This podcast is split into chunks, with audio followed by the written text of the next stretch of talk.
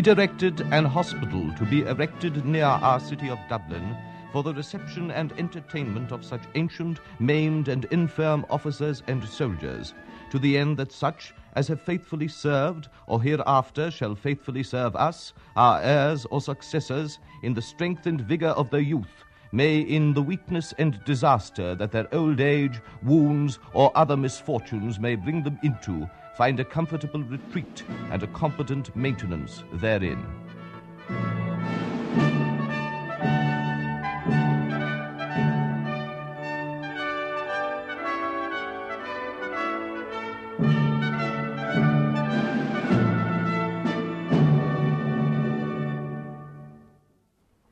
The Royal Hospital Kilmainham was built in the 1680s under that charter of Charles II. Its purpose was to provide a rest home for wounded and retired officers and soldiers of the King's Army. But the idea for such a building didn't originate in Ireland. Noel Deschanel of the Office of Public Works.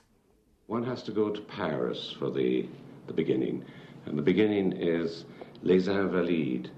At that time, Louis XIV uh, had these armies that were rampaging around the continent, and he was ending up with soldiers were a danger to the populace, and many of them were old and infirm. So he decided that he'd uh, set up a hospice for the uh, pensioners from the army. Meanwhile, both Britain and Ireland had been ruled by Cromwell, and during that time, uh, Charles II was in exile in France. Now, with him in exile was James, the Duke of Ormond. This was James Butler of the Kilkenny family. And the Duke of Ormond returned to Ireland in 1660. And he set about straight away to make us uh, a capital city. We've got to remember the Duke of Ormond did a great deal for Dublin. It was he who set up the uh, Phoenix Park. Mm-hmm. He gave us the quays uh, along the Liffey, and uh, he obviously had heard something of Les Invalides in Paris because he set about seeking a charter from Charles II to set up a similar establishment in Dublin. The Duke of Ormond was successful in his task, and he immediately appointed an architect to draw up plans for a suitable building. The only architect at that time that we know of, and he's the most famous one of the time, was William Robinson. He was the Surveyor General. Uh, that would be equivalent to state architect. I like to think of him as my predecessor, even though it's going back quite a bit. But William Robinson, Robinson uh, set about preparing plans for uh, a hospice, as it really was. Uh, not a hospital in the sense that we know it, uh, now, it's quite obvious that Robinson wasn't influenced by anything he saw in this country. We know that he did travel abroad, uh, and he probably would have seen the plans of uh, Les Invalides, and it's from there that we uh, got the, the plan form of the Royal Hospital. The Duke of Ormond decided to build the rest home at Kilmainham on a site with a long history of hospitality to travellers. Brian Boru is said to have rested there with his army in 1013 before the Battle of Clontarf. In the 12th century, Strongbow set up a priory on the site for the Knights Templars. These were then a very powerful religious group with strong military connections, and when they fell into disrepute, their land and possessions were granted to the Knights of St. John of Jer- Jerusalem, or the Knights Hospitallers. They ran a hospice on the site until the mid 16th century, when all religious houses were dissolved and the land reverted to the king. The foundation stone for the new building was laid in 1680 by the Duke of Ormond, and the job was finished four years later. Noel Deschanel. It was completed in 1684, and so for two and a half centuries after that, that would be right up to 1927, uh, it did stay as a pensioner's home for old soldiers as they were ancient or maimed. What we're looking at now is basically what was there in uh, shape and form in 1684. Um, so, so it ran until uh, 1927, when the uh, last pensioner moved out of uh, Kilmainham and uh, he moved to, to Chelsea. Um, in 31, it was taken over by the Irish government and it became then uh, the seat for some time of the Garda administration. Uh, then it became a museum store. Uh, so then it went until 1979, when the great proposal came that uh, it was felt Dublin Castle would no longer be suitable for uh, the EEC conferences with the increase in the EEC. Mm-hmm. So it was decided to uh, make Kilmainham the centre for an EEC conference centre. Now, the, this gave the Office of Public Works great opportunity to restore the building. That was stage one. Stage two would have been the uh, development of a conference centre, which was going to take place well away from the building and not uh, obstructing it in any way or conflicting with it. But uh, due to the recession, this has fallen through. But it's always there as a possibility in the future.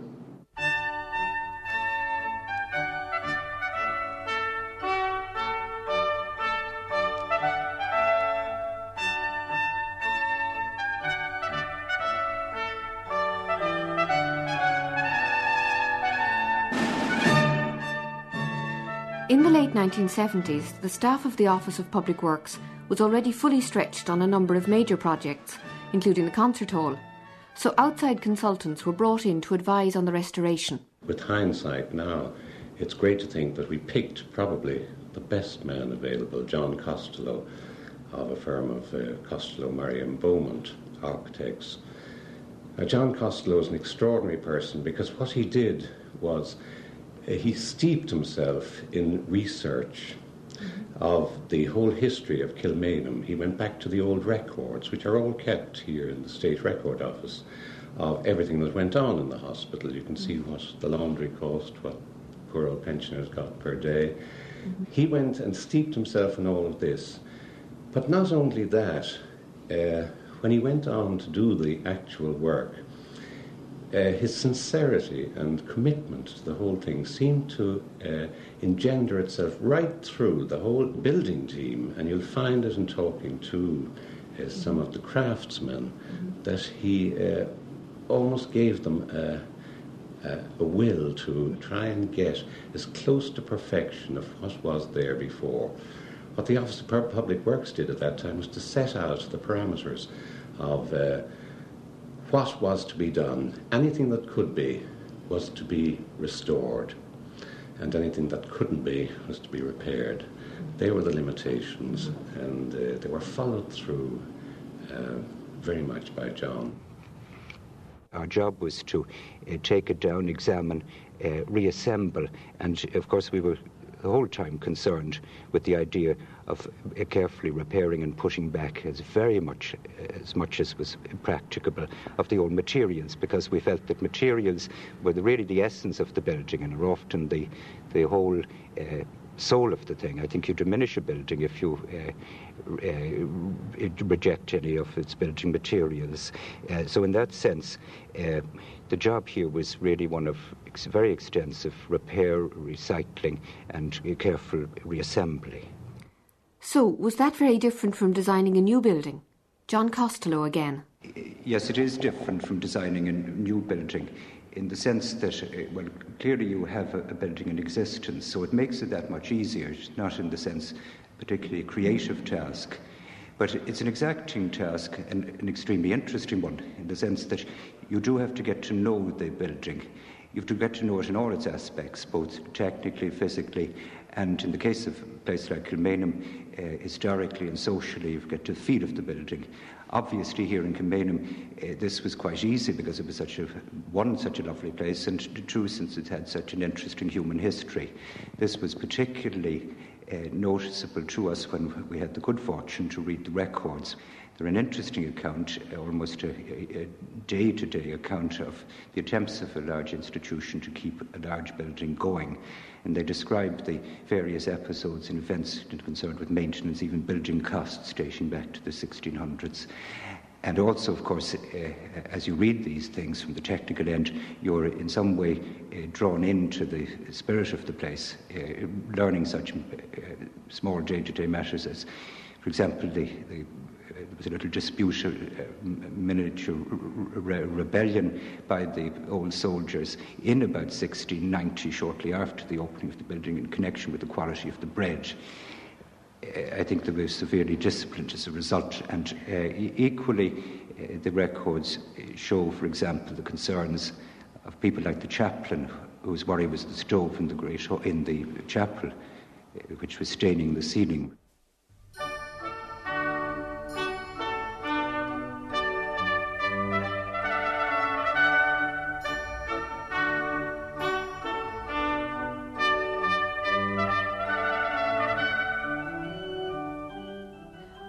A visitor approach the Royal Hospital and what would he see when he arrived? Well, a visitor approaching from Heuston Station, coming up Johns Road, will come to the, the what's called the East Gate of uh, the Royal Hospital. And he'll enter there and go through this, uh, the, the tree-lined drive up to it, and he'll get his first glimpse of the Royal Hospital.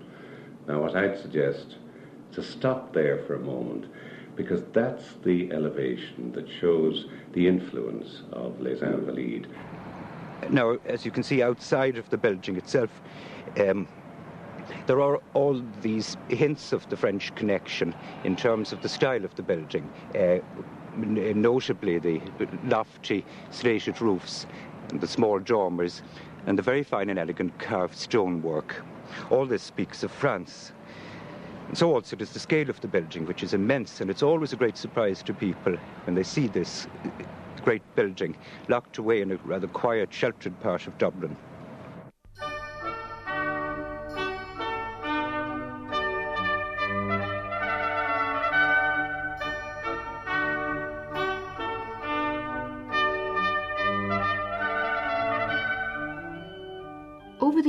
The Office of Public Works had carried out maintenance work on the building.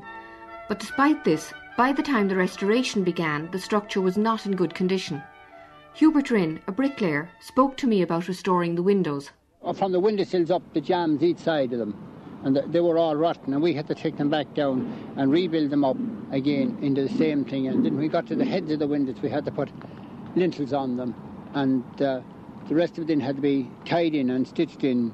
It was only oak beams over them before we took out uh, things and then the, putting new concrete lintels over them to, to carry the, way, the weight of the building from that on up to the second story. And the same had to be done on the second story and the window sills went in and the piers had to be built again onto the roof and then it had to be all put up to the top of it mm-hmm. to be where the stone came in for the form the water channel to carry the water off the roof. And were all the windows in, in bad condition? Did they all have to be treated? Yes, they were all in bad condition. Some was very bad worse than others. They all had to be redone, as a lot of the bricks was rotten that was in it. They were old type bricks. And so, did you put new bricks in? We put new bricks on, on all the windows each side, up along, about 14 inches wide by 18 inches to carry the, the weight of the existing roof overhead. The plaster work also needed a lot of attention.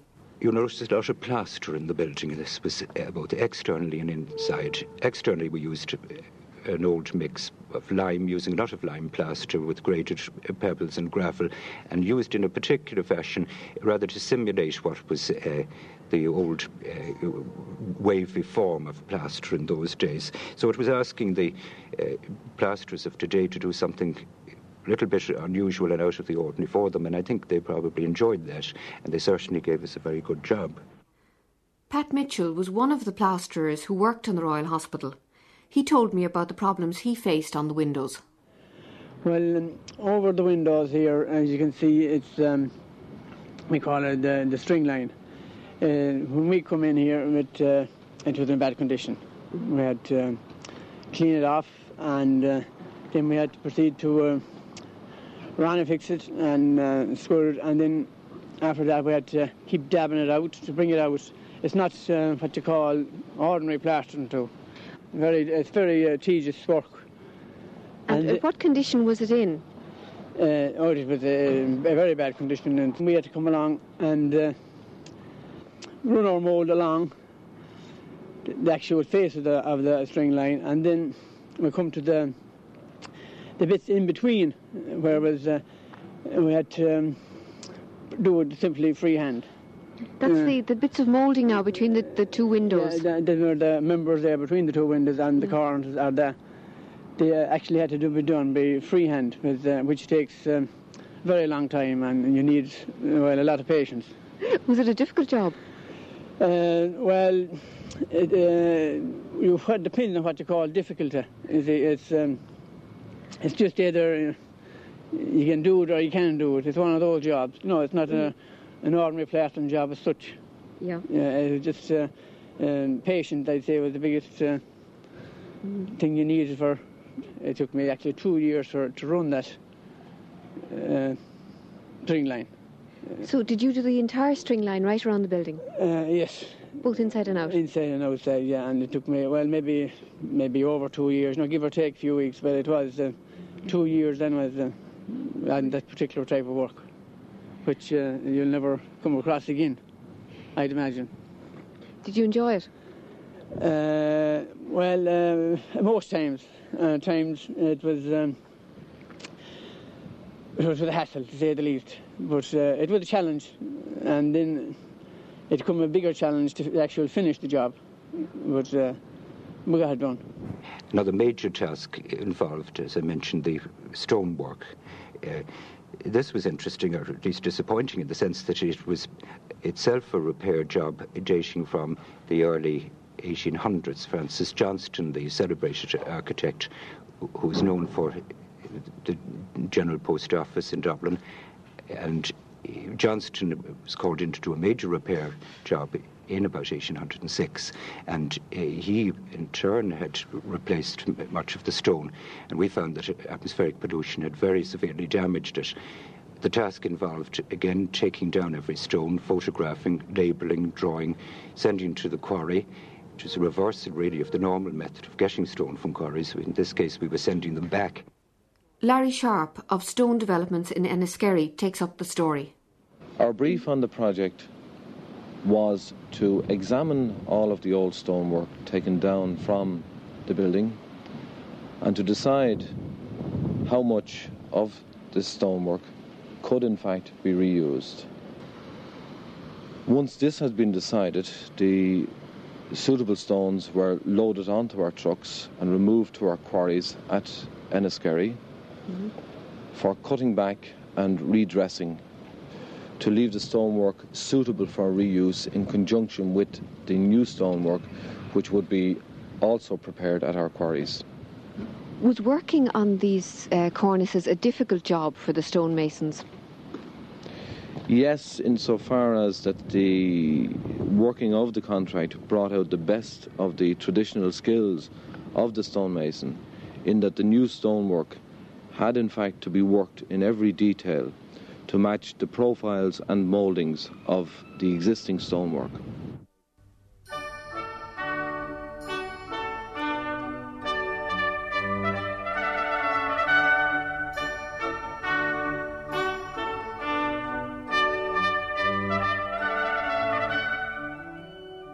The visitor would enter the courtyard of the Royal Hospital through the large oak door in the southern wing of the building.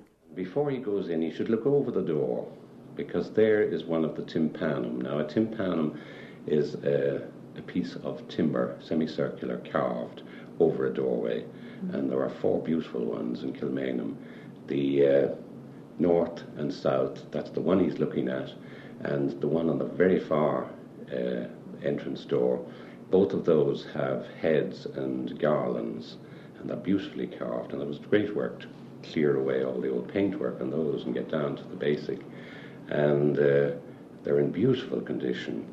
And then on the east-west, the other two entrances, uh, there are uh, trophies, armorial trophies, carved, beautifully done too.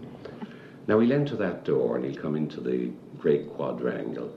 This is where the pensioners strolled around, and you've got the arcaded effect, the right around three sides. Uh, however, you continue across the quadrangle, and then facing you is uh, the main wing. This will be the one that will interest the public most, I think, because straight ahead of you is the entrance into the Great Hall. On the left is the Master's quarters, and on the right is the chapel. These are the three great uh, elements in the, the design. In a book on the Royal Hospital, Childers and Stewart, two military historians, describe the Great Hall as follows. Merely to see the Great Hall will well repay the trouble of a visit to the hospital. This noble apartment is 100 feet in length, 50 in breadth. The upper part of the walls is decorated with 22 portraits of sovereigns and Irish statesmen, among which are included King Charles II, Queen Anne, James, Duke of Ormond, and Archbishop Marsh of Dublin. The fine old fireplace at the West End perhaps deserves a mention as a spot of supreme interest to the old men.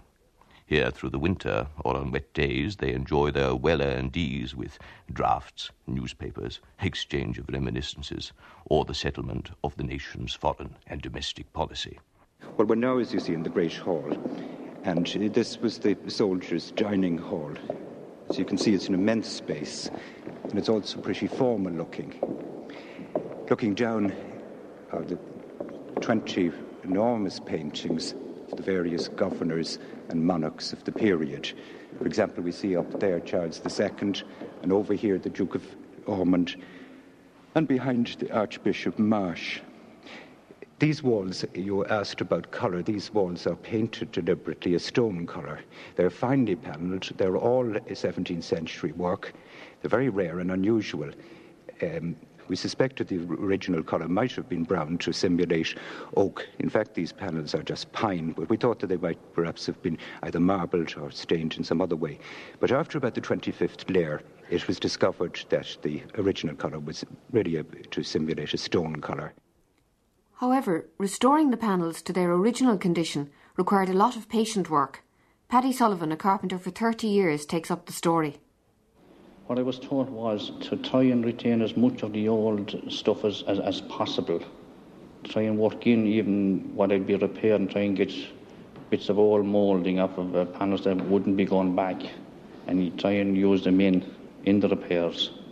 What sort of condition were they in for 300 year old panels? They were pretty good, mind you. They were pretty good. Um, I thought that they'd be worse. But um, when they were stripped and cleaned, you'd be surprised how, how good how good they were. When you came across damage to a panel, how did you cope with it? How, what exactly did you do? Well, we'll take, for instance, that panel there now right in front of us. Usually, maybe the moulding might be damaged down along here. You matter of fact, you, you may see the little line there where, where, the, where the new stuff has been mitered into it. Yes. Well, we cut out cut out that. Yeah. And um, cut off, off here, and um, get that portion of the moulding off of another panel that wouldn't be used anywhere.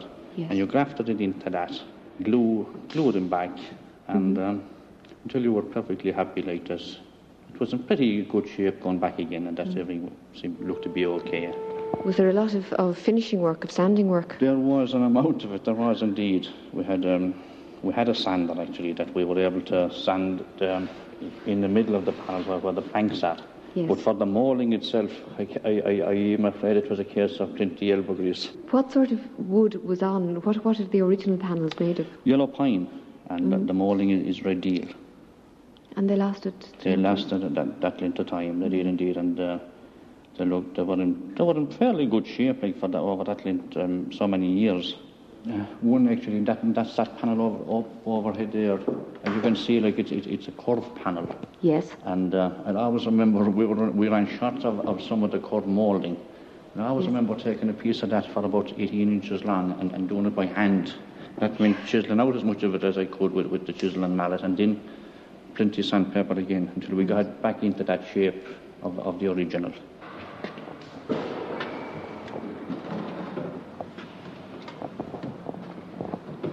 Well, we're just standing by the northern entrance. You've just opened the doors. Can you tell me what condition these two main doors were in? Bad. Very bad, actually. Um, those uh, doors, entrance to the Great Hall from the north wing and, and um, courtyard, they were they're oak doors. And um, when I saw them first anyway, I, I said to myself that they were only fit to be put in a fire, but they were, um, they were very bad. Well, it, it meant, well, as you can see now, they look fairly good. But it meant um, making up a portion of the door. Now, all the bottom part of that was gone. The bottom rail, portion of, of the two sides of, of the stiles were, were gone, Mm-hmm. plus that of panel. And uh, what it meant was making up the um, mortise and tenon um, into each other, and at the same time grafted in into the old wood, into the old stiles, um, and make up the panel. And put it. You had to put it all in together. The panel actually had to go in first, and then fix in the, um, the two sides, which had been made up previous. But um, they were in fair, very bad condition when, when, I, when we got them first. How difficult a job is it to graft the old and the new wood together? Not too bad, mind you, not too bad because we had it the same thickness as the old wood. They're about um, two and a half inches in thick thickness, and um, the new stuff that we got out for the um, repair them, we got the same thickness, so they have worked out fairly well. Like with the sanding machine, and we got it down fairly good.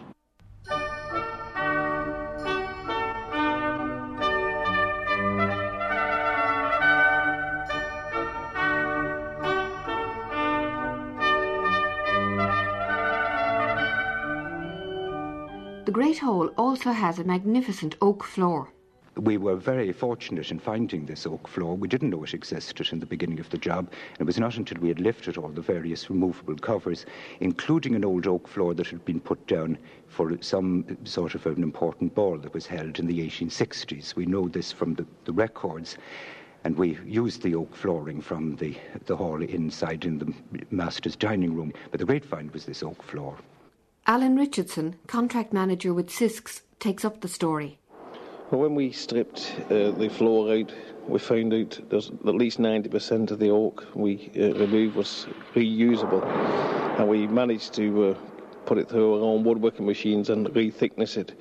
But the amazing thing was we came across boards, some up to 46 feet in length, 7 by inch and a quarter, which were in perfect condition. And 300 years ago, the, you know, the only way they must have been cut, cut out by hand. And how would that have been done? Uh, well, the only way thing I can think of is, the old-fashioned way was a, a double-handed uh, crosscut saw, a rip saw, where you excavate a pit and you have one man below and one man on top, and they both operate the same saw. But it's very well matched. How did you get the modern timber to match it so well? Well, I say fortunately enough, we uh, we thought we were going to have a problem getting a finish on all the floors, and there's an old established Dublin firm, uh, Dwyer and Daly. Um, we got Tony Dwyer's help, and uh, you can see his finish result speaks for itself, you know.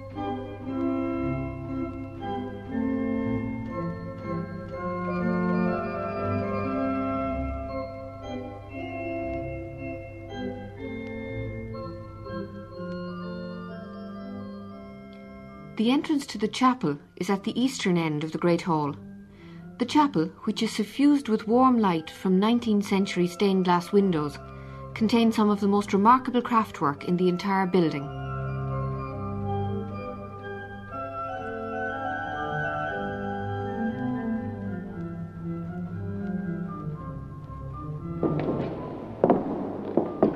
But we've just entered the lobby that before the chapel, off the Great Hall, and we're walking now on an old stone flag floor through this beautiful wrought iron gate, which was uh, worked about 18, 1750, and we're inside in, uh, as it has been described by uh, Professor Crookshank of Trinity College as one of the finest interiors in Ireland.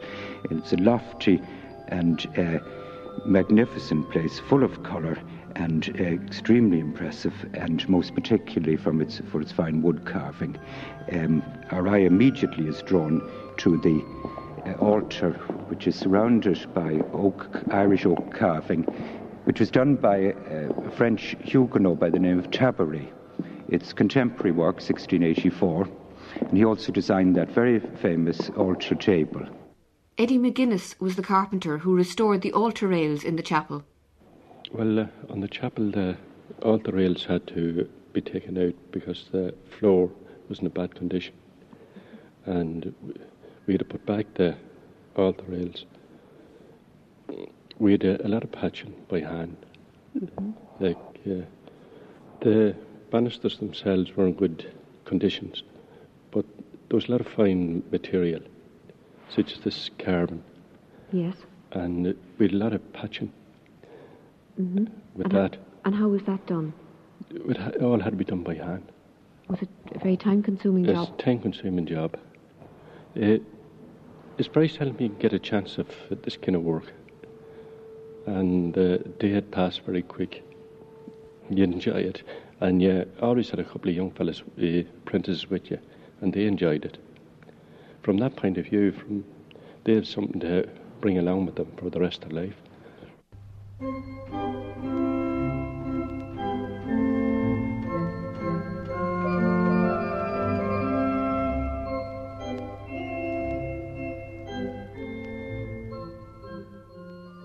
Chapel is also noted for its very fine Baroque ceiling. From here, looking up at the ceiling, um, you have the impression that it's mere classical motifs and details. But in fact, when we were on the scaffold, within a few feet of it, uh, the whole composition uh, is of vegetables and fruit.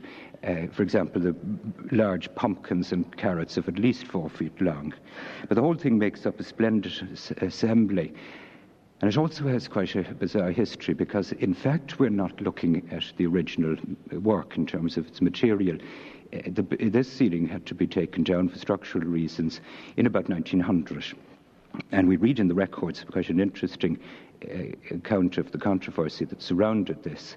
Uh, the uh, architect uh, in charge of the project gave in a report to the effect that I don't think he particularly cared for the, this ceiling, and he, he, his opinion was that it should be replaced by a very simple version. However, um, it's our good fortune that the governors of the time insisted that it be reproduced exactly in replica, which must have been a formidable task, and which incidentally was carried out in papier mache.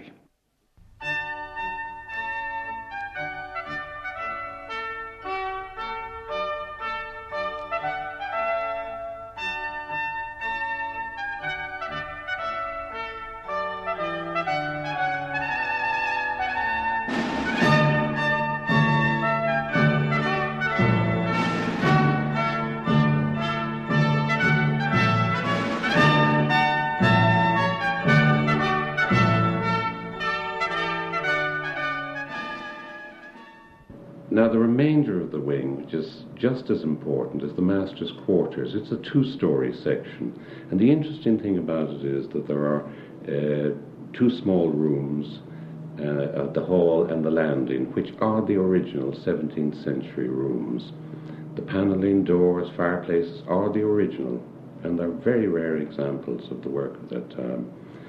Uh, the style of the period uh, will require furnishing which should be in that 17th century period, and uh, we're working on that. We, we have a tremendous furniture branch here that provides furniture, and we'll be looking for ideal pieces for this.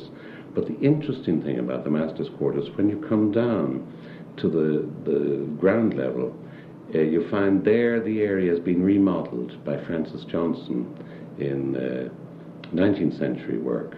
Uh, he increased the size of the of the dining room and uh, it's uh, it's very unusual to find uh, a series of centuries' work living so closely together and providing a unity. Now, to us in this generation, we accept the variation in styles mm-hmm. between, uh, particularly door things like door treatments, window treatments, the uh, decoration internally, John Costello has followed exactly the, the decoration that would have been used at that time for each of the differing centuries, uh, so that you're getting a different feeling about them.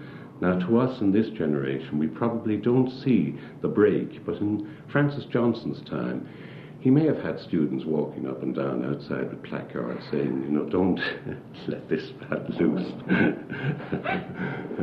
but uh, he managed to do it, and it's mm. totally acceptable now, and it's a fascinating trip to go through that area yeah. uh, between the two floors.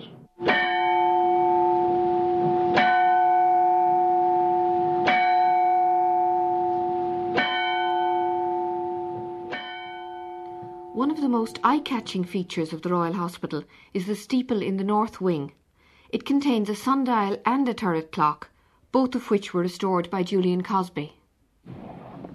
I think the, the greatest interest is putting back into life something which has which is no longer working, but the, also the enjoyment is putting back to life something which someone at some stage took tremendous pride in, and it's this pride that you feel when you're restoring a clock and putting it back to life.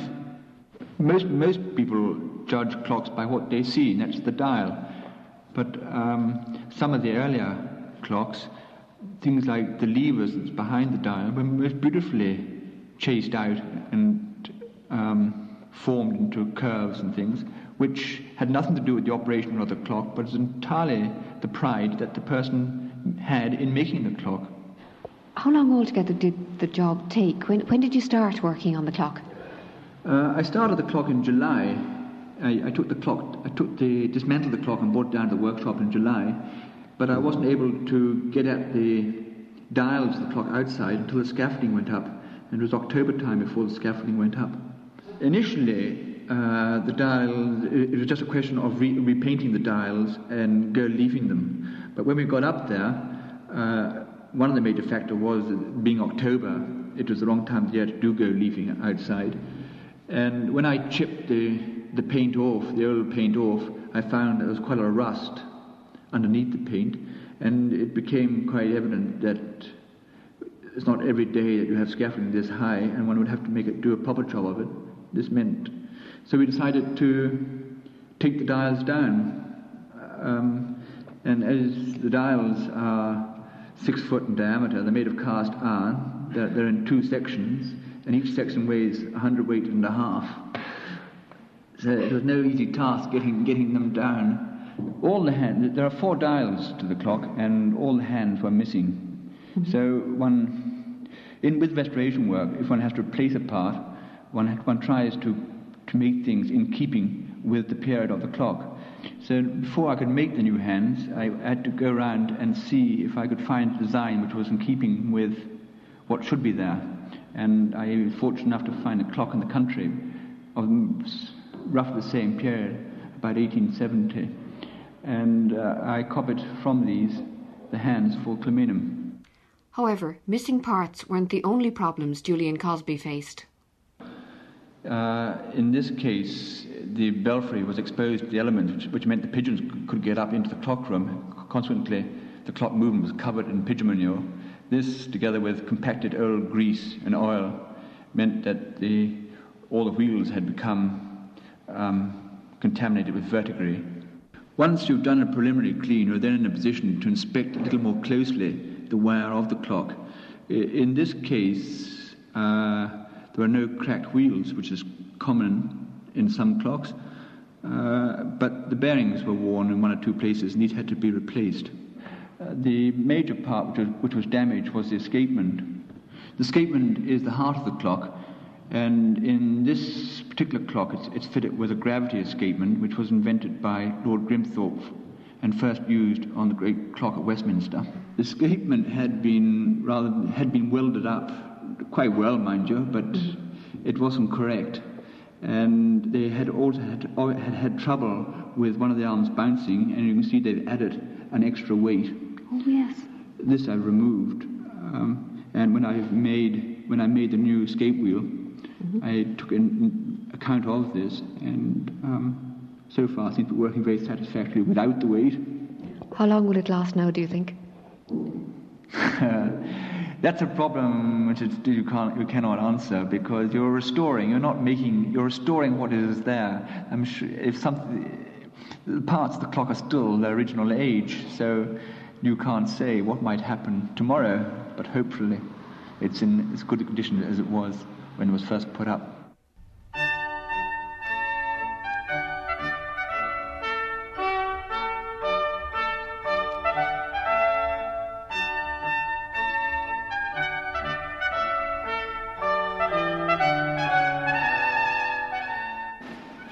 Restoration work on the hospital was finished last year, exactly 300 years after the building was first completed.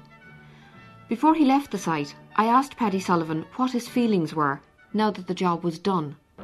Oh, I think uh, one of great achievement. I think I have that. Uh, it's kind. I think it's very nice to go into, the great hall or into the church, and uh, look at all the panelling and the doors and everything, and just say to yourself that you helped a little bit in the restoration of it. You know, like uh, there was many other fine tradesmen that worked here. You know, like and uh, I suppose I just happened to be one of one, but um, I think. Um, it was, a, it was a lovely job. It was a beautiful job. How did working in the Royal Hospital differ from the normal work that you would be doing?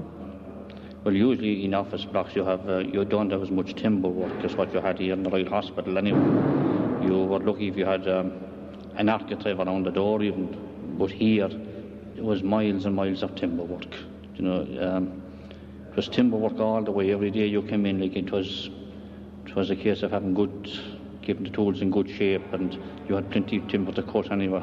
I must, I must say, I, I really did enjoy working here in, in, the, in the Royal Hospital. I expect uh, really our principal aim in the work from the architectural end was in some way to attempt and try to retain the, the character and feeling of this historic building.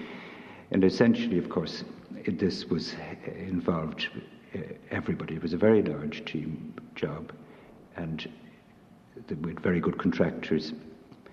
And I, would really feel, uh, to just sum it up, it was this, this job, for what it's worth, it was really the, the work of very many hands indeed, both from the past and today.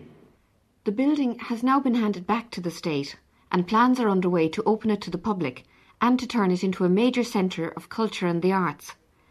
Noel Deschenu has a personal view, however, of how the story of the Royal Hospital might be brought to life for the public? Uh, I have a personal bias myself uh, that I, I, fondly think of it, uh, and it's only because of having seen it in uh, Les Invalides in Paris that if you take a summer's night, good weather, it's got to be good weather, unfortunately, with this idea, and uh, consider entering, the public entering the courtyard and seating around. I'd see it as people sitting down in darkness and before the thing starts, and you sit facing the main wing.